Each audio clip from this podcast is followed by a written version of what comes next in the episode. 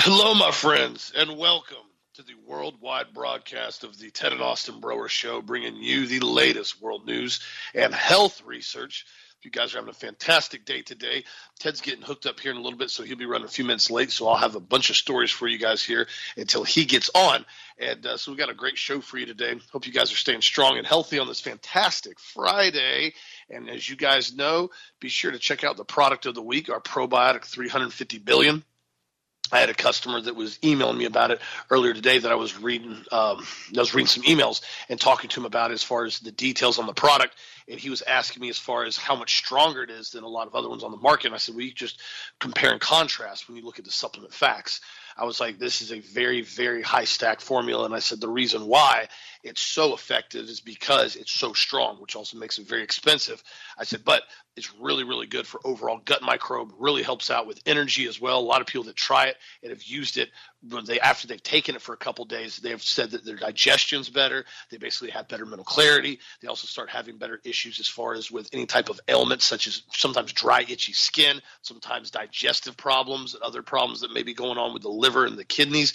This is just important significantly. You can't re- reiterate it any further on how important probiotics are to help out with healthy gut, because remember, the gut-brain connection is very real. This has been research that has actually been fairly newer over the last decade in discussing how what you eat essentially affects how your brain functions as far as and how healthy your gut is affects how your brain functions. This is why, if you guys have ever noticed, this is very common. If you eat junk food one day or you happen to go out and eat fast food, which you know, shouldn't be doing a lot of that, but if you do, you'll notice a lot of times people what they call brain fog. That's happened to me because I eat really clean. So if I eat something that's not really good, I'll notice within about twenty, thirty minutes of eating it. A lot of times the stomach doesn't feel one hundred percent. My brain's just not quite hitting just like it's supposed to.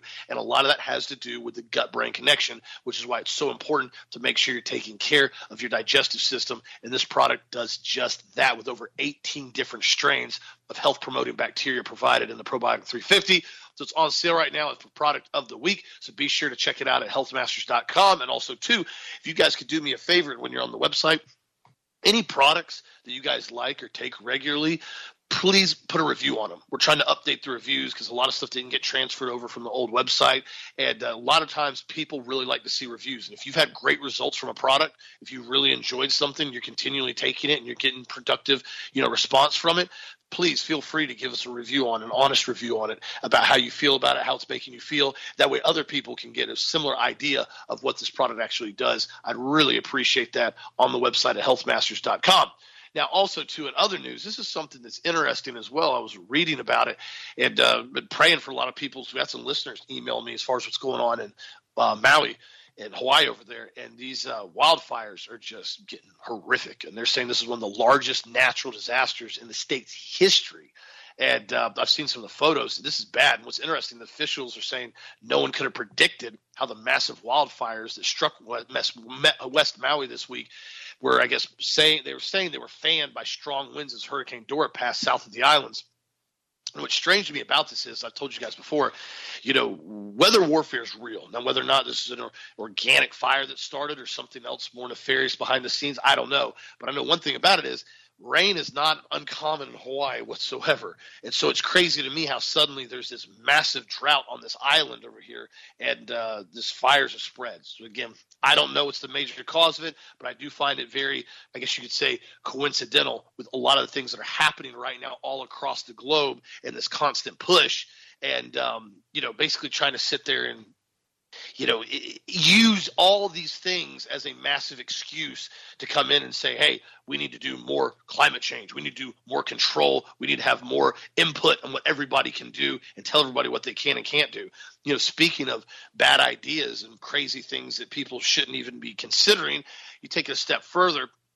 California now is planning to get their energy to stabilize its power grid from a new source. And you guys are going to love this. You guys know California is essentially a failed state. I love parts of California, especially northern California, some beautiful parts of that state. I've been out there repeatedly. I do not go out there anymore. I know a lot of people that still live out there, and it's sad what that state has turned into by the unbelievably corrupt communist policies that have been so evasive, or invasive, I should say. Now, what's interesting about this is They're not going to try to use more fossil fuels. They're not going to use more nuclear power plants. They're not even going to try to use wind or solar. The state now is passing a bill that they want California's largest electric utility, P G and E, they want to suck the batteries of electric vehicle owners plugged into charging stations to stabilize the grid during unstable periods. The F one fifty Lightning already allows for bidirectional charging. That was sold as a benefit to the owner as an independent generator for households during a blackout. So you could actually plug in a you know outlets into your truck, F one fifty Lightning, and use it as essentially a generator, which I do have to say that's pretty cool. You know, if you have something that's going on, you need it for a short period of time, you got an extra backup battery sitting there. Do I think it's worth having a one hundred thousand dollars generator parked in your garage? Uh, probably not. you know, those, those limited F one fifty Lightnings are like ninety-five grand. I think you could get a really, really good generator system for way less, a fraction of the cost. But this is crazy now because they're saying that P G and E wants to use it to commandeer all E V batteries that are essentially plugged into charging stations and essentially also start using them in systems to backfeed the electrical grid of your house. So if you have your E V charging station at your house, and this is going to be all new systems that they're wanting to implement, by the way, they're saying here that the power grid that is going to have to be using unconventional methods now in order to sustain itself wants to use electric cars to send power back to the grid to prevent blackouts. Lawmakers in Sacramento have put together Senate Bill two thirty-three, which will make bidirectional charging mandatory for all electric vehicles and charging stations at your home and out and about. Now, the question is, how quickly can the electrical connection be up and running in any ordinary home to make a vehicle to grid a reality? And the crazy part about this is you just keep taking stupid ideas with these guys and you make them that much stupider. They're trying to sit here and now say essentially you plug your truck in and it's charged. Oh, power grid's having an issue now. We're going to suck all the power back out of your car so we can keep the grid going. And then when we've got more power back and running, we don't have a blackout, we're going to allow your car to charge back up. Do you understand how unstable that is going to be? Not to mention how unpredictable that is going to be from a real-life world experience. Oh, babe, I'm running late for work. I'm going to get out there. You know, car's plugged in. Should be good to go. Oh, wait, I've got five percent battery life. The power grid went out again. Oh, they sucked all the battery out of my car. Now I can't go anywhere.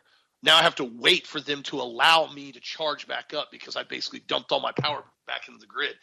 This just sounds like a bad idea waiting to happen, not to mention you're going to start having these systems that are going to start backfeeding power. Well, what happens to the money that you spent now? Are they going to reimburse you? You just paid to charge your car up. twenty, thirty, forty, fifty dollars, whatever it is to charge a vehicle right now in one of those systems. Now, so they're going to backfeed it. Were they going to recharge it again for free? Or what if you don't have time to wait for it to recharge? This whole thing just reeks of more bad ideas. And what's crazy about this is this technology that they're trying to utilize to say is green is not only not green whatsoever. I've gone into detail about that as far as the lithium mining, the cobalt mining, what they do as far as in these strip mines and these lithium drying pools, not to mention the amount of money it takes to keep these vehicles as far as updated and on the road, and they have a very, very short life expectancy. You know, an average, well, before I guess you could say they put all these crazy emissions on diesels, the average diesel truck, dude, it was nothing for a seven three diesel truck, twenty, thirty years, you know, million-mile engine if you maintained it properly. Now these electric vehicles, they're saying eight to ten years is max. Then you got to go in and essentially put these things and try to process them and go back in and, you know, oh, we're we're going to go in and we're going to recycle these batteries and see how all that works over the next decade. This entire system is being set up as a massive control grid. And if people keep buying into it and people keep paying for it, which is the sad part about this, is it's going to continue to get worse. And once it starts getting worse, it's going to be too little too late once people finally get the eye-opening experience that this system they're trying to do is not sustainable whatsoever, and it's going to be at the cost of the American populace to decide to go along with this. For example, too, I've seen now articles are talking about how now they're going to start using America's smart streetlights are now going to be rigged with license plate readers to essentially record what's going on. According to a recent announcement, Flock Safety, the first public safety operating system for cities, is being deployed as an intelligent streetlight infrastructure company that says it's aimed to revolutionize the way public safety agencies deploy license plate reading tags and situational awareness cameras to capture the objective evidence needed to solve more crimes. Utilizing a multi-purpose streetlight platform called Ubi Hoob, which plugs into the photocell socket of three hundred sixty million compatible streetlights and integrates with third-party cameras. That, that's the part that I always like. Third-party cameras containing built-in L T E connectivity, meaning they go five G, so smart cameras can now be deployed in a matter of minutes. With a streetlight every fifty meters, the partnership will allow public safety departments across the country to reduce the time and cost of installing L P R systems. Now, again, they can sit there and play the whole game. We're doing this for your safety and protection. We're doing this to mitigate crime. It's all for your safety. So we have license plate readers. We can monitor everybody, what they're doing all the time for your safety and protection. No, this is what they're getting ready to set up to do. They've already stated multiple times their overall goal with vehicles. They want to start taxing people by the mile. They want to start monitoring where everybody goes. The only way you can really do that is you have to have an electric vehicle essentially tied into the grid twenty-four seven or the Internet of Things to be able to monitor actually how many miles you're doing. If you've got a, you know, nineteen ninety-nine F two fifty with a seven three power stroke with a two hundred fuel, two hundred gallon fuel cell in the bed, you know, with automatic transfer tank filler, you can just drive around all you want. Load it up, drive around, transport, you know, tow, do whatever you want. There's, there's no electronics on that system whatsoever. They're going to be able to monitor your mileage unless you start having license plate readers like they have at the toll booths everywhere now that continually tax you for driving on highways that are, ironically enough, still indirectly funded by taxpayer money. And why they tell you, oh, we got to raise the tolls again. We got to raise the tolls again. You look at the profit schedules on these toll booth systems, and they're for profit. These aren't some, you know, five oh one c three toll booth company that's designed to be there and build a complete infrastructure for people to be able to drive on it very, very cost effectively. No, they make an enormous amount of money off these toll roads. And it's funny to me how we continually keep getting told we need to spend more money on infrastructure for roadways and we have to pay more taxes so they can expand more roadways. And, of course, they want to start taxing everybody by the mile and monitor your tags through these license plate readers so they can continually send you more taxes to pay, while at the same time the vast majority of roads that are getting built are toll roads that you're already paying to drive on. And so, again, this is just another section of how they're trying to prevent people from traveling freely, unmolested on their way, and the electric cars are just another nail in the coffin with that, a very big nail, I should say. Also, too, in other news, two physicians are suing the Medical Board of California for upholding a new state law that requires all doctors in the state to undergo radical D E I, which is diversity, equity, inclusion training, in order to continue practicing medicine. Assembly Bill two forty-one, which was signed in October twenty nineteen, right before the COVID pandemic happened, surprise, surprise, by Governor Newsom, forces all doctors in California to log at least fifty hours a year and continuing medical education, which is primarily uh, loaded with D E I, diversity, equity, and inclusion training in order to retain their license. Now, when you look any of this stuff up, it goes into great detail, and it's essentially what it is. It's this critical race theory from medical school perspective, and essentially is designed to continually brainwash the doctors not only into following more of this equity inclusion, so everybody basically is following along this line that essentially everything is racist about everything. They also go and push more propaganda and more indoctrination with the shots, with the COVID nineteen vaccine, and any other basically rhetoric that they want these doctors to be forced to look at, and they make them take tests, they make them take these online classes to continue their continual education, and it's making a lot of these doctors either A, step out of the system because it's too ridiculous, or B, it's continually brainwashing these doctors to follow along the lines that they want them to look at and the way they want them to act on a regular basis in order to keep the narrative going, I guess you should say. Somebody sent me a, a, a link yesterday, and he goes, you know, it's funny because the mainstream media seriously has to try to continually manufacture racist situations, just come up with random stuff to try to put out in the general population, the mainstream media, to keep it going. And I said, well, yeah. And I said, but there's situations sometimes that still get out of hand. And I mean, obviously you can't say that, you know, racism doesn't exist because it does. There's certain groups on both sides of the of the narrative that continually do this. And I said, but you're absolutely right. I said the entire concept of it now, especially in twenty twenty-three, where almost everything is about as diverse as it can get, the mainstream media has to constantly promote this real hardcore white supremacist racist narrative all the time just to keep it relevant in the mainstream news. And I said they shuffled a deck of cards the other day and said, okay, and now we have a new article that was on medium dot com, and it's titled "Why Waking Up Early is Rooted in White Supremacy." Ah, yes. Getting up early when the sun starts to come up is not an aspect of biological factors. It's not designed how our bodies are designed to function and wake up with the sun and become sleepier when the sun goes down. Getting up early and being able to hunt, being able to farm, being able to work. No, no, no, no, no. That has nothing to do with our biological activity, nor does it have anything to do with being productive and being able to get the most out of your day. It's all rooted in white supremacy. And so if you get up early, you're a white supremacist now. Just like they came up the other day saying now if you exercise or go to the gym, you're basically a white supremacist if you were involved in any type of exercise. I don't know where these guys get these deck of cards that they shuffle. It's got to be one of the most bad idea factory producing card sets I've ever seen in my life. This is some of the stupidest stuff. And it goes on to say here, it says, the early rising ideology is not necessarily inherently racist. However, its connections to white supremacy must be examined for the broader historical and social context. And then it, this is where they go with this. This is where they go. It says, enslaved Africans were forced to work tirelessly from sunrise to sunset by their white oppressors, often using the rhetoric of hard work to justify their inhumane treatment. Ah, yes. So even though human beings have been getting up with the sun early for pretty much the dawn of existence, um, getting up early now makes inherently a white supremacist because allegedly people got up early back then when they had slaves, just like they got up early now, just like they got up early beforehand. And of course, of course, slavery only existed in the United States under whites. That's it. Slavery has never existed anywhere else in the world. Slavery still does not exist anywhere else in the world. There's nothing to do with slavery at any point in time in any factor other than in the United States at that point in time. Obviously, we know I'm being sarcastic because slavery is very common right now, enormous over the Middle East, still very prevalent in Africa. Child sex slavery trafficking is one of the most horrific things we've currently witnessed, with millions of children involved in that right now against their will. And yet this is the best this article can come up with. And again, this is exactly what I'm alluding to, is being sarcastic and trying to make this funny.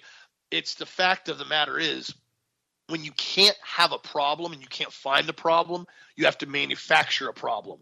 And this is very common with the Communist Manifesto, as far as you have to come up with something to make people scared of. You have to come up with something to make people have a conflict with. So you just continually manufacture these narratives, put them out in the media, and then turn around and tell everybody, see, see, see, we told you so. Look at this article. Look at what's going on. And obviously this article is so stupid, but yet – they're being legitimate in it. They're actually being legitimate. It's like the same one that I told you guys about that I brought up. It was probably uh, about a month, month and a half ago that I went into detail in, and it was the same thing when it came to sleeping again. They turned around and tried to make an article called "The Racial Inequality of Sleep. Black Americans aren't sleeping as well as whites." And then goes into detail about all this other stuff, trying to make it, again, a racist issue when it comes to sleep. And so I, I, I look at this, and I continue to ask myself the question, how long are people going to slumber? How long are people going to sit with their eyes closed and their head in the sand and not address a lot of this stuff for fear of reprisal? Because that's what's happened a lot now. People see this stuff and nobody wants to combat it. Nobody wants to rebuttal it because nobody wants to be labeled something that they're not, so they just keep their mouth shut. It also could be from the massive amount of prescription drugs that are funneled in the American population. As everybody knows, the U S consumes more prescription drugs in the world. More than four billion prescriptions are dispensed every year in the United States. Close to seventy adults take at least one prescription drug, with the average being around four drugs, yet the U S population is getting sicker by the year. Well, you know what? Maybe we're not prescribing enough drugs. You know, four billion prescriptions, maybe that's not enough. Maybe we need to be doubling that. Maybe we need to be tripling that. Maybe we need to have, you know, twelve to fifteen billion prescriptions a year. Maybe every single person in the entire United States needs to be on at least an average of four to five prescription drugs. Maybe that would fix the problem, because obviously it's gotten worse. Oh, wait a minute. It's gotten worse the more prescriptions we've produced. It's gotten worse the more vaccines we try to mandate. It's gotten worse the more toxins and preservatives we're putting in the food. It's gotten worse the more G M Os that are expanding and the the entire construct of our, our food supply in the United States. Hmm. Maybe that's what's causing a lot of these problems. Maybe if people started doing some research before they started blindly taking drugs that their doctor told them they need to take, maybe that would help out some. I just thought I would throw that out there.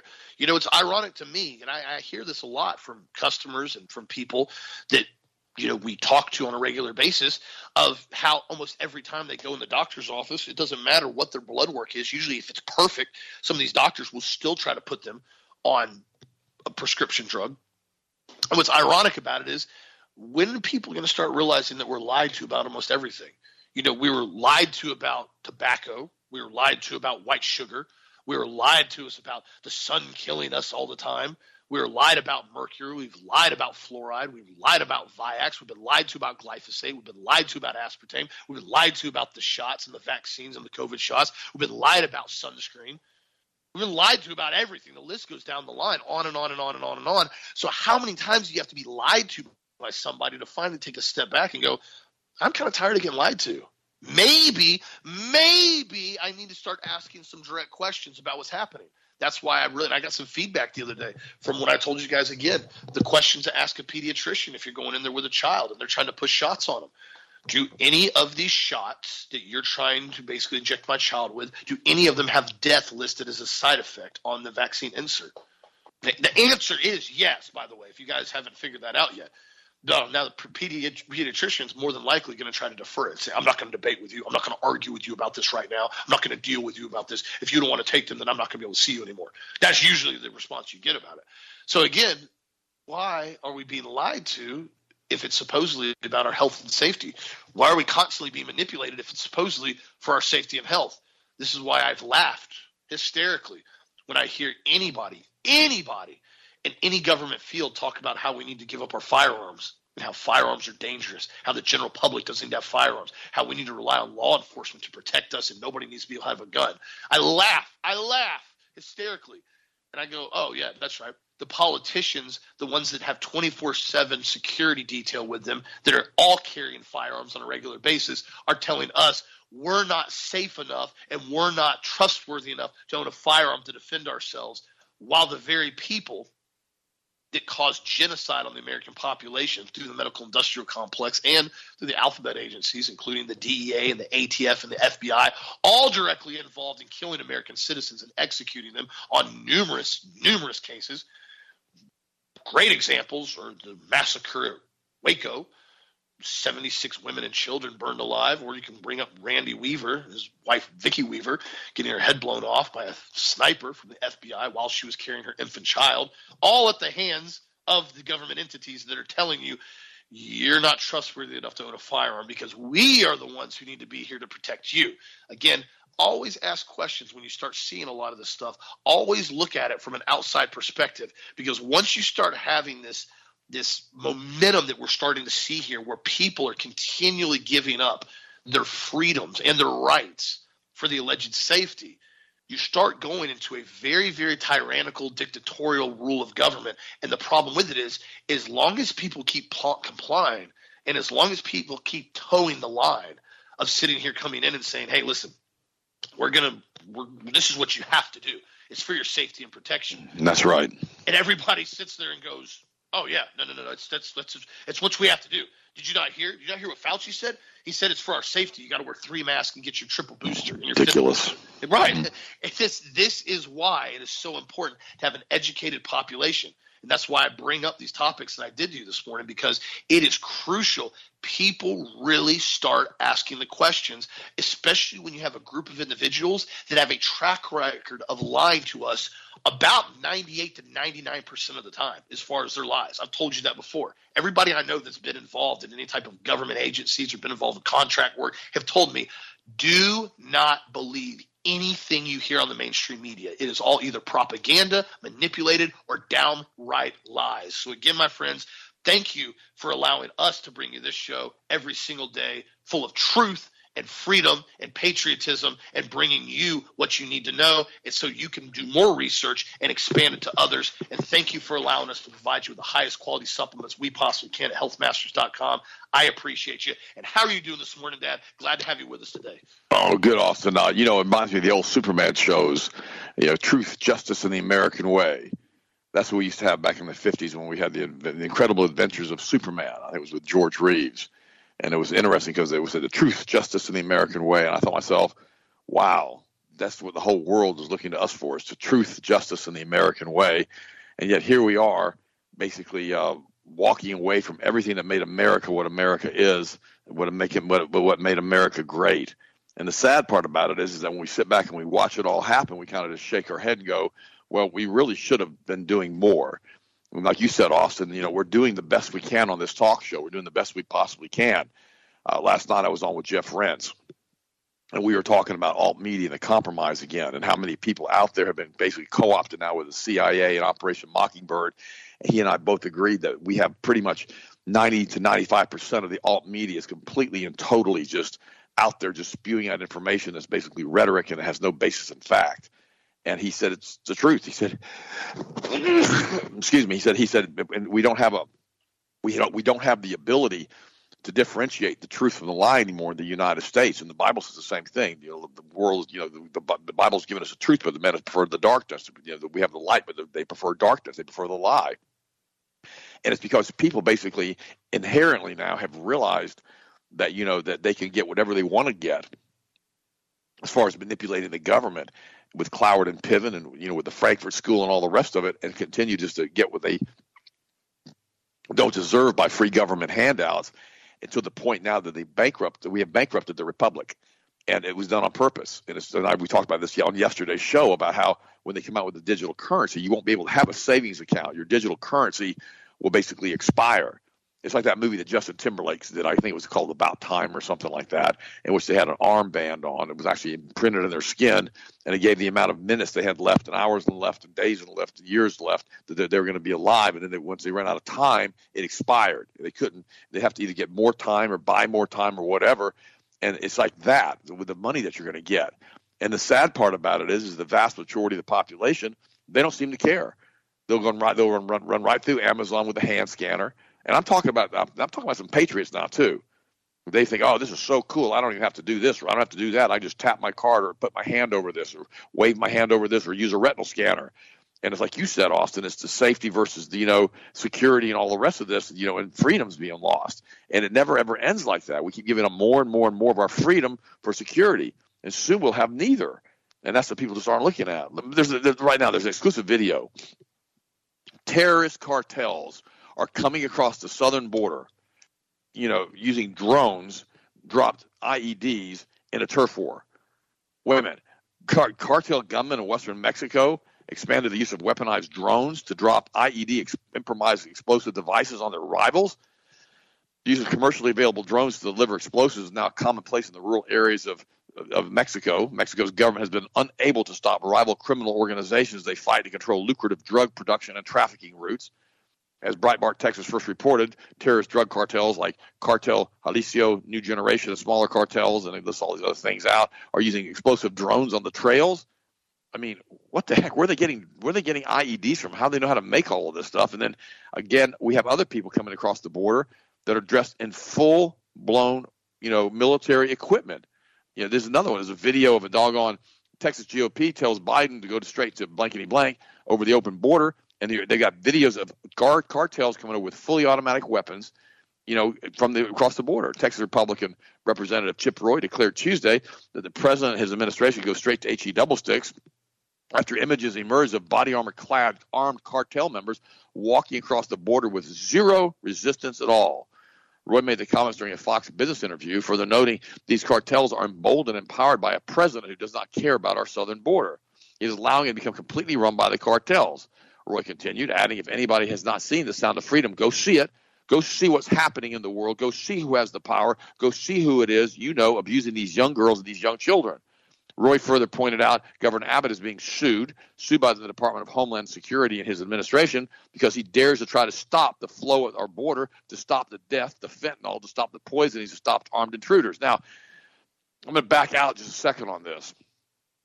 There are indeed drugs coming across the border, but that's not the main source of drugs. The main source of drugs, either your laboratories that are being continually run out of Afghanistan or out of China that are using C one thirty transport planes to bring fentanyl into the United States through over a, approximately one thousand lily pad bases all over the world to basically to transport the drugs. They always use this coming across the southern border to do obfuscation to show that the C I A is really, really doing allowing this to happen. Now, there are there are drugs coming across the border. There's no doubt about that because we're allowing this to happen on our watch, Roy urged. No more. That's my message. We are not going to fund a government that's perpetuating the lawlessness and empowering cartels, allowing fentanyl to kill Americans and little girls to get raped in stash houses in Texas, where he also proclaimed that he is tired of Republicans are giving lip service to open borders because they want cheap labor. And, you know, he's right about all of this stuff. Following the interview, Roy penned a letter demanding Congress withhold federal funding until Homeland Security Secretary Marrakos is fired. Enacting a criminal resolution would unacceptably mean continuing the funding level and policies of the disastrous F Y two oh three omnibus, which Speaker Kevin McCarthy correctly argued perpetuates the border crisis. Roy wrote, adding that passing a full-year D H S appropriations bill without forcing the significant change necessary to secure the southern border is equally objectionable, even with some policy riders. And the thing that Roy doesn't understand, and I, I like this guy, but I, he doesn't get this. Biden's not doing this. Karl Klaus Schwab, the Kabbalist, Luciferian, international bankers who run the world through the shadow government are doing this. Remember, Donald Trump tried to put the military in down there to stop the borders. They refused to acknowledge what he was doing and refused to allow him to do that. And I'm not sure from a constitutional standpoint if he could, if he could literally do that, but he had enough of it. He wanted it, he wanted it stopped, and he could not get it done. And they stood against him. This is the same thing that's happened in Europe. They're doing this globally. This isn't. They're, they're taking these third world people and they're putting them to all the first world countries to destabilize the population and to destroy the remnants of those people that know what freedom really, really was. And, and, it, and it's sad. And then as we now are seeing also in, in this crazy thing with the COVID world, individual family members are now bizarrely developing turbo cancers at the same time, giving us more proof that the globalists unleashed a genocidal bioweapon upon the world. Wait a minute, wait a minute. You mean individual families? So two or three people in a household are now developing turbo cancers at the same time? Well, yeah. According to this new story written by Doctor William Makis, M D, published over at Doctor Anderson's Substack, multiple family members are now developing bizarre turbo cancers at almost the exact same time as we've documented within the story, another aspect of the globalist war on humanity that shall never see the light of day following all of the died suddenly stories of young, healthy people suddenly dropping dead here in America and all across the planet following the rollout of the vaccines. Well, they weren't vaccines. They were clot shots. They were kill shots. And now we're seeing that more and more and more and more as they come, you know, as we as we see more and more people dying from all of this stuff. And and the sad part about it is you kind of stop and you look at what's going on. You kind of say, well, how can it be this bad? Well, there's an article here from American Re- Re- Re- Resistance. It's called From Dumb to Dangerous. And it says the dumbest generation continues up to up its mark, sequel to the best-selling book, The Dumbest Generation, How the Digital Age Stupefies Young Americans and Jeopardizes Our Future. Both books deal with the millennials, a generation usually defined as anyone born between nineteen eighty-one and the mid nineteen nineties, and the author who taught English at Emory University for many years has had a good look at his generation. The first book was widely reviewed, and many critics commenting on its dire predictions for the future of millennials, as it implies. The new book implores whether these predictions have been borne out, and he argues that they have. The conclusions of the earlier book can be summarized in a single quotation: the dumbest generation will cease being dumb only when it regards adolescence as an inferior realm of petty strivings and adulthood as a realm of civic, historical, and cultural awareness that puts them in touch with the perennial ideas and struggles. The conclusions of his new book is that the dumbest generation has most certainly not grown up, but the volume is far from being one long I told you so. Professor Bowerlin offers us a fresh reflection on what has gone with millennials and how we might avoid making the same mistakes with future generations. You know, and you know, you know. The craziest part about this is, and and nobody really wants to address this, it's because we left Jesus, we, we left Christ. We, we basically walked away from the world as far as from a Christian standpoint, and decided to go ahead and do whatever we wanted to do, and to follow what our itching ears wanted to hear. Riley, who's a good friend of mine, he basically uh, goes on to quote this article, and he goes, "It was difficult to get a class discussion to going because my students were often unwilling to make judgments of any kind. Partly this was because they had had an intense fear of offending anyone. It reminds me of the phrase Riley says: "This, you know, the, the road to road to hell is paved with good intentions." It's a great article, very accurate. The price to pay for all of what's happening among the youth will be a painful one across the globe. Either we are close to Christ's return, or we are enter, entering into the next dark ages. Not sure yet. The lack of wisdom among youth and even many boomers is staggering. No sense of eternity or the perspective that brings. I'm so thankful my upbringing was the exception to the rule I see among my peers. I believe that much of the insanity we see among the youth and the glorification of ignorance is due to their lack of God. It's like their spirit is so warped that they will debase themselves and ruin their culture just to be able to thumb their noses at God's principles. Look at drug addicts who cuts themselves and pulls out their own hair. I mean, he's right. And, and he goes on to say it makes him appreciate his friends that are awake and that are doing what's right in God's eyes. And see, and this is the problem that we have. We've got a group of kids now that have been raised, a lot of them are in their, in their mid-thirties now, and they're still acting like adolescents. They still run around, you know, you know, trying to pretend like they're teenagers. You know, I, I remember uh, my, my, you know, Sharon's half-brother. You know, he was running around with piercings into his twenties and thirties, you know, and ended up dying of a heroin overdose. Always in a rebellious phase, rebellious phase, rebellious phase. Hair colored all kinds of different colors. You know, just always trying to prove a point that he was going to be rebellious. Let me tell you a funny story. I'm going to break the train on this because it's kind of negative. Uh, years ago, I had a good guy here work for me. Uh, he worked with maintenance for me. His name was Michael Ferry. And he was been working for about a year, and I think I've told you the story before. I'm going to just repeat it for the sake of repeating it. And I remember we were down in an irrigation ditch. I dug a hole. He had dug a hole. We had a broken pipeline. We were about, both of us were neck deep in mud. We were, you know, had our arms down inside the mud, and his hat fell off, and his ponytail fell into the mud. I mean, he had a ponytail that was literally to his butt. And uh, and he and I and he goes, he, and he looked at me. He goes, "Is that going to be a problem for you?" And I'm like, uh, no, that's not a problem for me. It's your hair. Good luck getting it clean. And he goes, well, it doesn't bother you. I got long hair. And I said, why would that bother me, Mike? It's your hair. I could care less. I was raised, you know, in the seventies and sixties. Who cares? And uh, about a week later, he came up to the house, and he had his hair cut off. He donated it to the Locks of Love. And I said to him, I said, uh, you got your hair cut? He goes, yeah, I did. I donated to Locks of Love. And he said, well, I said, why'd you cut it? He says, well, you didn't care. And I'm like, no, I don't care. He goes, well, I wasn't making a statement anymore that I was standing in rebellion against society. I'm like, you're being funny. and it, But it's the truth, isn't it? Sooner or later, we all have to grow up and say, maybe what I was thinking when I was young, maybe what I was doing when I was young, maybe the things that I thought were important when I was young, maybe they're not, uh, maybe they're not that important. Jim Rohn said it this way. I'm going to give you a little background on this real quick. He had a thing that he called personal development. What personal development was, it was basically, you know, how do you affect other people? How do other people feel about you? And he said, it doesn't matter whether you want them to feel this way or you don't want them to feel this way. If you have certain behavioral patterns, you're going to affect certain people a certain way. He said, if you have a thousand people in attendance, and he says, you show up in a pair of shorts and a cutoffs and a flip-flops without a shirt on, and you're supposed to be speaking, probably fifty or sixty percent of the people aren't going to take you seriously. He said, if you get out there and start telling dirty jokes, they're not going to take you seriously. He said, if you get out there basically and, and you know and you're basically late, they're not going to take you seriously. He said, you get out there and you start cussing, they're not going to take you seriously. If you come out there and you're covered in tattoos or covered in piercings, some people aren't going to like that, and they're not going to take you seriously. And he says, pretty soon you've taken a thousand people. If you do all of these things, and you've got about five people that are left that think you're cool. And he says, and it's hard to earn a living when you're selling books and tapes and C Ds to basically sell it to five people when you're trying to pay overhead. He says, so you have to learn how you affect other people, and what that is that okay? Like on this show, we I very rarely use bad words. You guys know that because I know it offends a certain percentage of the audience. I very rarely, you know, start mentioning by people by name and tearing into them because it's it's not really cool to do that. And I'm so careful with what I say. And now what I have done is I promote Jesus Christ all the time. And and it does. It a lot of times that affects me as far as the listenership. And people say, you talk too much about Jesus. And my response is always the same. Go listen to Joe Rogan. He can cuss at you and you'll be happy. But I'm not going to do that. So how we affect other people is something that we have to learn. Jim Rohn, R O H N, you get his videos off of YouTube. Uh, I've also got some – I've got a series of The Office, still some C Ds that I still have left. It's called Maximum Success. How to live disease-free, debt-free, and worry-free, and I do a whole C D on personal development and how to affect people from a positive standpoint.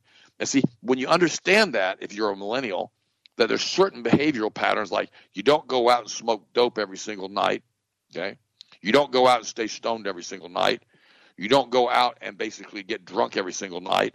You know, you don't go out and commit adultery on your on your on your spouse. You don't do stuff like that. And you start to learn that there's certain behavioral patterns that are going to affect you in a negative way. If you've got any kind of sense and you haven't had too much arrested development from all the drugs that you've taken, you'll learn very, very quickly if you want to do anything with your life that you've got to start making some choices that are going to be more beneficial. Just thought I'd mention that. You know, a lot of people go out, they do all kinds of crazy stuff with their kids because they're doing it as a form of rebellion.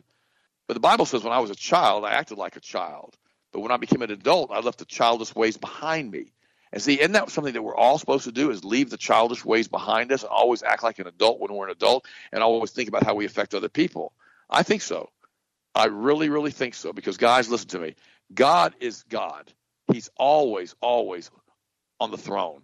He's always here for you. He sits at the right hand of God the Father Almighty. Jesus Christ does.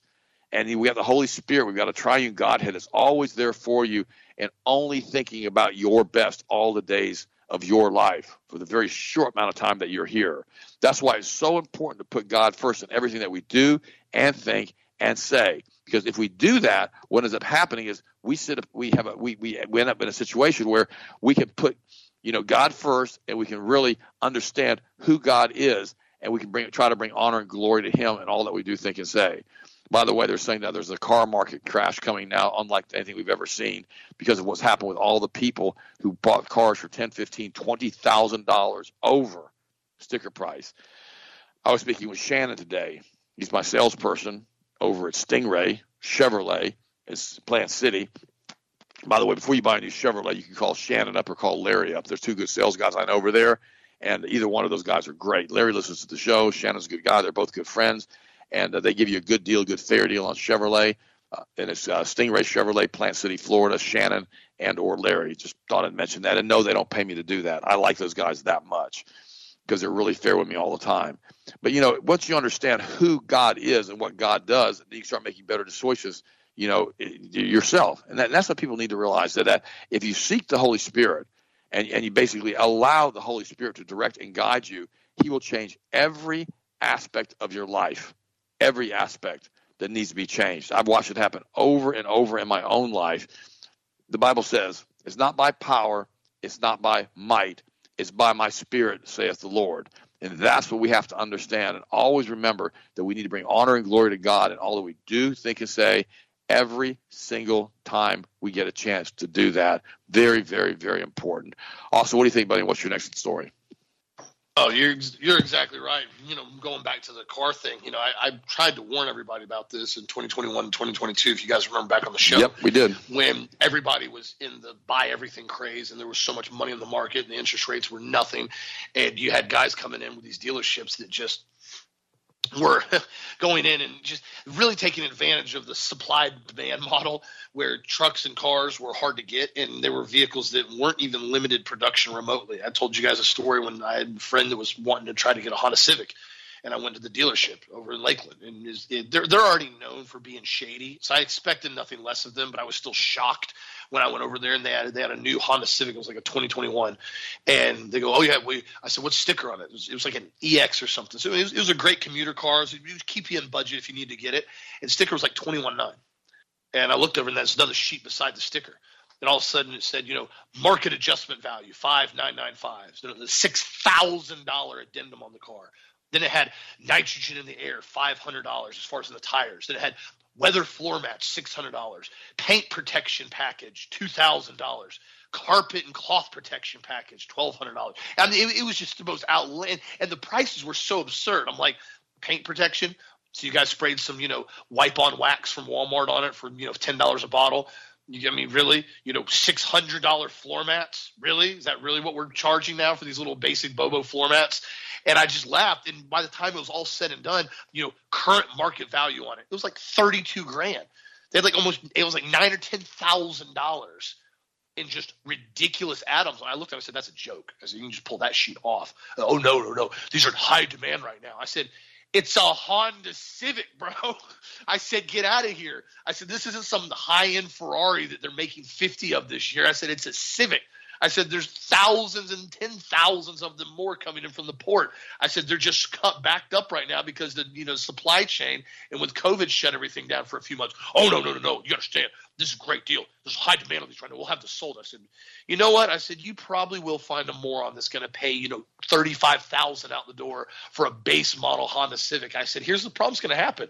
I said, you guys are enjoying your, you know, living like sloths right now. You guys are living like hogs. I said, enjoy it.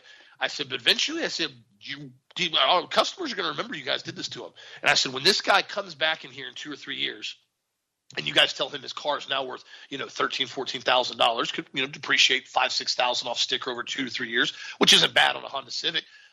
But when you paid thirty-five thousand for it, and now it's worth fourteen thousand in two years, and you financed it for eighty-four months, and you still owe twenty-five thousand on it, ooh. Well, now I'm ten thousand dollars upside down in a Honda, which that's hard to do, by the way, to get upside down in a Honda. And so these dealers now and these customers are gonna start coming back and saying, "Okay, what the heck's going on? Why'd you do this to me?" Oh, it's just market value now, and that's exactly what we're watching this current state in mind. And uh, so again, I encourage you guys: if you guys are going to buy something or a vehicle, make sure you're looking at market value and make sure you're looking at M S R P. A lot of these shops, too, a lot of these dealers, not just dealers, manufacturers, they're all running the M S R Ps up ten, fifteen percent right now. And that's not going to change. The cost of material, the cost of production, with the inflation, you can't dump seven trillion dollars into a market and not expect inflation, especially when it comes to actual hard parts, metal objects. Those items just go up in price, and that's what we're watching. So be cautious on that, what you're getting involved in. Make sure you do research on what you're going to buy. As far as on resale value, vehicles that can be depreciated if you're running them through a business, vehicles that are going to hold stronger resale, vehicles that maybe have a higher demand still, vehicles that are going to be very productive from a work standpoint or commute standpoint. Look at those and do your own research and don't base your decision off, well, I really want this car. I just I need to have it because I want it. No, no, no. Buy it because it's the best deal and it's something that's going to be the most financially productive for you if you're going to go into that realm right now. If you look at it like that and you do your own research, you'll be much better off instead of buying it from an emotional basis. Buying vehicles on an emotional basis is a pretty much guaranteed one hundred percent way to lose your butt, especially right now with interest rates, you know, eight, nine, ten percent on vehicles. Yeah, real fast in a hurry because that you're not paying near as much on principal as you were when interest rates were, you know, one point nine, two point nine, you know, a year and a half ago. Just something to be aware of. Also, to another news, I figured this was going to happen because the A T F has gotten so emboldened now. The Biden administration is now working to weaponize the A T F to issue a new ruling limit on are banning private sale of firearms without congressional approval. According to the New York Times and verified by AmmoLand News, this is where I'm reading this from, the new rules expected to be unveiled by the end of the year. The Biden administration plans to announce that it's directing the A T F to close what they call private sale loopholes and digital loopholes. This is what they've been saying, the terminology they said before, where they want to have um, basically uh, universal background checks. That was the terminology. Now what they're wanting to do is they said they want to close the digital loophole and the private sales loophole when an individual sells a firearm to another individual. Now they're saying that if you sell a firearm and make a profit on it and you do not possess an F F L license, they want you to basically be committing a crime. They said they're having the A T F develop a new rule requiring anyone who can make any profit by selling a firearm to possess an F F L, which means background checks. Guns tend to increase in value over time. A gun purchased in nineteen eighty will likely sell for much more money today than it was in its original value. You can look back at that with the Class three firearms and machine guns pre eighty-six. That whole market will just make you bite your teeth when you didn't. You know, I was that was right before my time, but I know a lot of guys that were in guns, and they told me repeatedly, dude, if they had the ability, they would have bought a whole bunch of M sixties back before nineteen eighty-six when you could buy them for like two to three thousand dollars. And uh, yeah, because now the average M sixty in good shape, especially if like an E six conversion, averages between seventy to one hundred thousand dollars now on the market as far as it's transferable for a civilian. Just F Y I on that one. And so what they're doing now is they're saying they want to shut down digital loopholes, marketplaces like Armslist, Arms Fire List, and also like Florida Gun Trader, all those websites they want to shut down where private individuals can list their firearms for sale. They said they want to have these marketplaces require an F F L license to be submitted on the website before you list a firearm. So you say you have an A R fifteen, you got a basic, you know, M and P Sport A R fifteen, you know, six hundred dollar rifle. say you've had the rifle and you don't want it anymore and you've got something else coming in.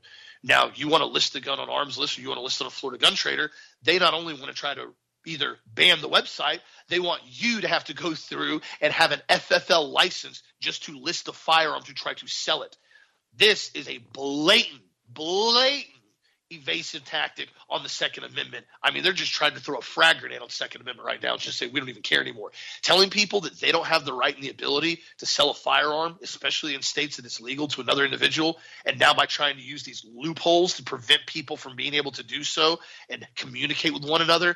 This is, again, A T F running amok with the administration because they have no oversight. A T F should have been disbanded after Waco. They should have been dissolved and let the corrupt F B I hand over the proceedings. Not, I don't know how much different it would have changed now, but that entire agency is so run thick of just constant communist Second Amendment haters. And it's almost like in order to work for the A T F, you almost have to hate the Second Amendment because the only purpose of your job is to violate the Second Amendment. You don't see any A T F agents ever going up to Chicago and having massive raids and having massive, you know, basically agency engagements up there with Chicago. You ever notice that? It's always, oh, well, we got somebody, we found out he put a brace on his rifle and he didn't register it, and we have a confidential informant recording him. Like they did to the guy up in Saint Cloud, taking the brace and putting a stock on this, you know, Scorpion pistol, turned into an S P R. Kid goes to prison for three years now. Oh, we got him. We got that criminal. You know, he swapped the stock out. We, he had no prior felonies or prior convictions or prior arrests or even prior speeding tickets, but we showed him, oh, fifty-eight dead in Chicago this weekend, firearm violence. Uh, uh, we don't that we don't talk about that. You know, we don't. We're, that's that's not that's not our forte up there. We don't like to actually have to get in conflicts with people that have firearms. We just like to arrest people for just man, coming up and manufacturing things they did illegally. Crazy stuff. Gun Owners of America and multiple other gun groups are going to be suing. I'm sure this stuff's going to be in court for an extended period of time. So continue to get the truth out there and continue to tell your representatives to stop with this nonsense, even though this is going to be a try and executive order stunt. This is something that's going to be completely far overreaching. And again, it's why I said we've got to get more offensive when it comes to defending firearm rights and less constantly defensive on the back corner, because there's so many times now where stuff constantly happens and then all we do is play defense the whole time. Just wanted to get that information out there. What do you think, Deb? Uh, you're right, Austin. You know, we, we've got to, we have to maintain firearm safety. I mean, if you don't know how to use a gun, you've never fired a gun, you've never used a handgun, don't pick a gun up if you find it at somebody else's house. Just thought I'd mention that as just as, as, a, as a word of warning here. A lot of people keep their guns chambered and ready to roll. And you start picking up guns, you start squeezing stuff on it, all of a sudden discharges inside the house, you have an accidental shooting, you blow a hole in the wall or whatever, you shoot yourself in the foot. Be really careful with guns. They're not toys. Never treat them like a toy. And if you've got children in the house, you keep those guns away so the kids can't get a hold of them. And then as soon as the kids get to the point where they can understand what's going on, you teach them firearm safety. By the way, DeSantis fires another Soros prosecutor over needless pain, suffering, and death. So I don't really like DeSantis. Florida Governor Ron DeSantis on Wednesday suspended the top prosecutor in Orlando who refused to enforce the law against criminals, which went on to commit more crimes. Prosecutors, prosecutors have the duty to faithfully enforce the law. One political agenda cannot trump this solemn duty. Refusing to faithfully enforce the laws of Florida puts our communities in danger and victimizes innocent Floridians, DeSantis said. Now, this is pretty pretty impressive that he did this. She failed to prosecute forty-three percent of the arrests, releasing sixteen thousand defendants without prosecution, according to State Attorney Government Ashley Moody. Missus World is dismissing during that time period four times the number of defendants that are being dismissed or not charged in Palm Beach County. She said, adding that it's not normal for a prosecutor to come out repeatedly after we've seen tragedy strike and in- insulate. It's not my fault. I submit to you that it was in a way to distract from where the fault should have fallen. Uh, she says even violent felonies were only prosecuted forty-one percent of the time, including people going out and killing people who she did not prosecute. So DeSantis has dismissed her, and I watched about thirty seconds of her comeback as far as her talking about it. And it was ridiculous. She made no sense at all. She's unbelievably arrogant and talking about how she's a duly elected official and blah, blah, blah, and all this other kind of stuff. Well, if you're a duly elected official, you need to do your job. Just thought I'd mention that to you. Maybe you need to do the job next time you get elected again, which will probably never happen. You probably ruined your own life. I look up at the other lives you ruined, too, by not prosecuting certain people that went out and basically killed other people. I mean, think about what you've done, and then you'll think about what DeSantis has done and why he's trying to prevent you from doing things like you've been doing so that you don't fall, you don't allow other people to fall under other people's, you know, tyranny that were released from the prison system. And, you know, it's true. If a person thinks they're going to get away with stuff and they're not going to get prosecuted, they have a much higher probability of doing it again and again and again and again. And we need to understand this, and we need to understand what in the world happened, you know, what we have to look at. By the way, a good article came out from the American Thinker by Rajan Ladd. He talks about how American, in the common correct characteristics of the authoritarian regimes, he goes, number one, you got rigged elections. Well, we've got that. Media control, we've got that. The persecution of dissidents, oh, yeah, we've got that. Literature and entertainment devolve into propaganda and trash. Oh, we really have that. Education becomes brainwashing and abundance of hoaxes. Remember that? All the stuff down. Lockdowns, targeting of political opponents, dummy oppositions, targeting of religious institutions, rubber stamp leaders, permanent underclass, the omnipresent state, mandates and dictates, on and on and on. I don't have time to cover all these guys. I'm going to post it so you can read it over the weekend. But the reality is we've got a lot of people out there that basically are starting to realize that we're starting to resemble the banana republic. And, of course, after that last election, I think we all know it's a banana republic because now we can't even get free elections anymore, and they're being open and blatant about it. But, guys, listen to me. You keep your hearts and minds in Christ Jesus. You look to him for all of your answers all the time because we need to realize that we can do all things through Christ who strengthens us, for he is the author, he is the finisher, and he is the perfecter of our faith. I love you guys. Have a wonderful, wonderful weekend. Austin, finish it up, and I will talk to you again on Monday. Spot on, my friend. And yes, that's why, you know, it's so important to encourage one another once you become educated and constantly spread encouragement as far as staying strong, staying healthy, getting the truth out there. I say that all the time, and it's not because I'm, I'm trying to repeat myself. It's because it really is important. When you get around other people and they are like-minded and they're they know what they're talking about and they're educated, it helps encourage other people. I remember I told you about one of the salesmen that I knew over in Orlando. I went to his dealership. And this was like right at twenty twenty-one, uh, yeah, middle, middle, early twenty twenty-one. And Orlando was still a lot of ways in their, their little mask ways over in Orlando. Even though there was no mandate, there's still a lot of the just mindless people like to wear masks everywhere. And I remember I went to the dealership, the lady at the front immediately asked me, do you need a mask? I said, no. And the salesman came over and he wasn't wearing one. And I said, you're not wearing a mask? He goes, yeah. He goes, I finally got sick of it. He goes, I walked into a store and I saw somebody not wearing a mask and I decided – I want to be like that. I don't want to walk around like a peasant. I'm not going to walk around and look like an idiot. And he goes and encouraged me. So I encourage you guys to do the same.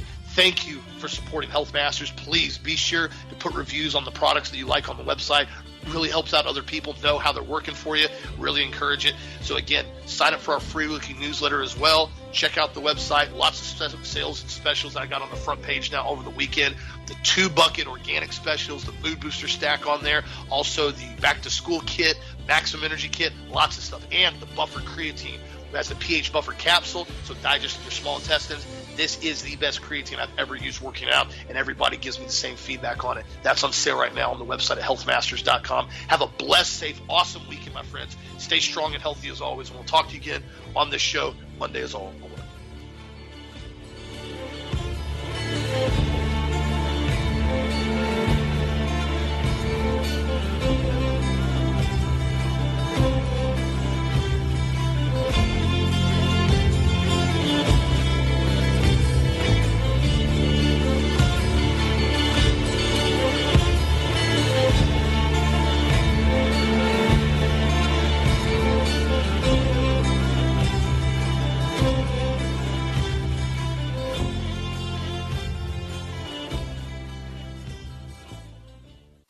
Broadcasting to the U S and around the world by way of clear digital audio, twenty-two thousand five hundred miles above the planet.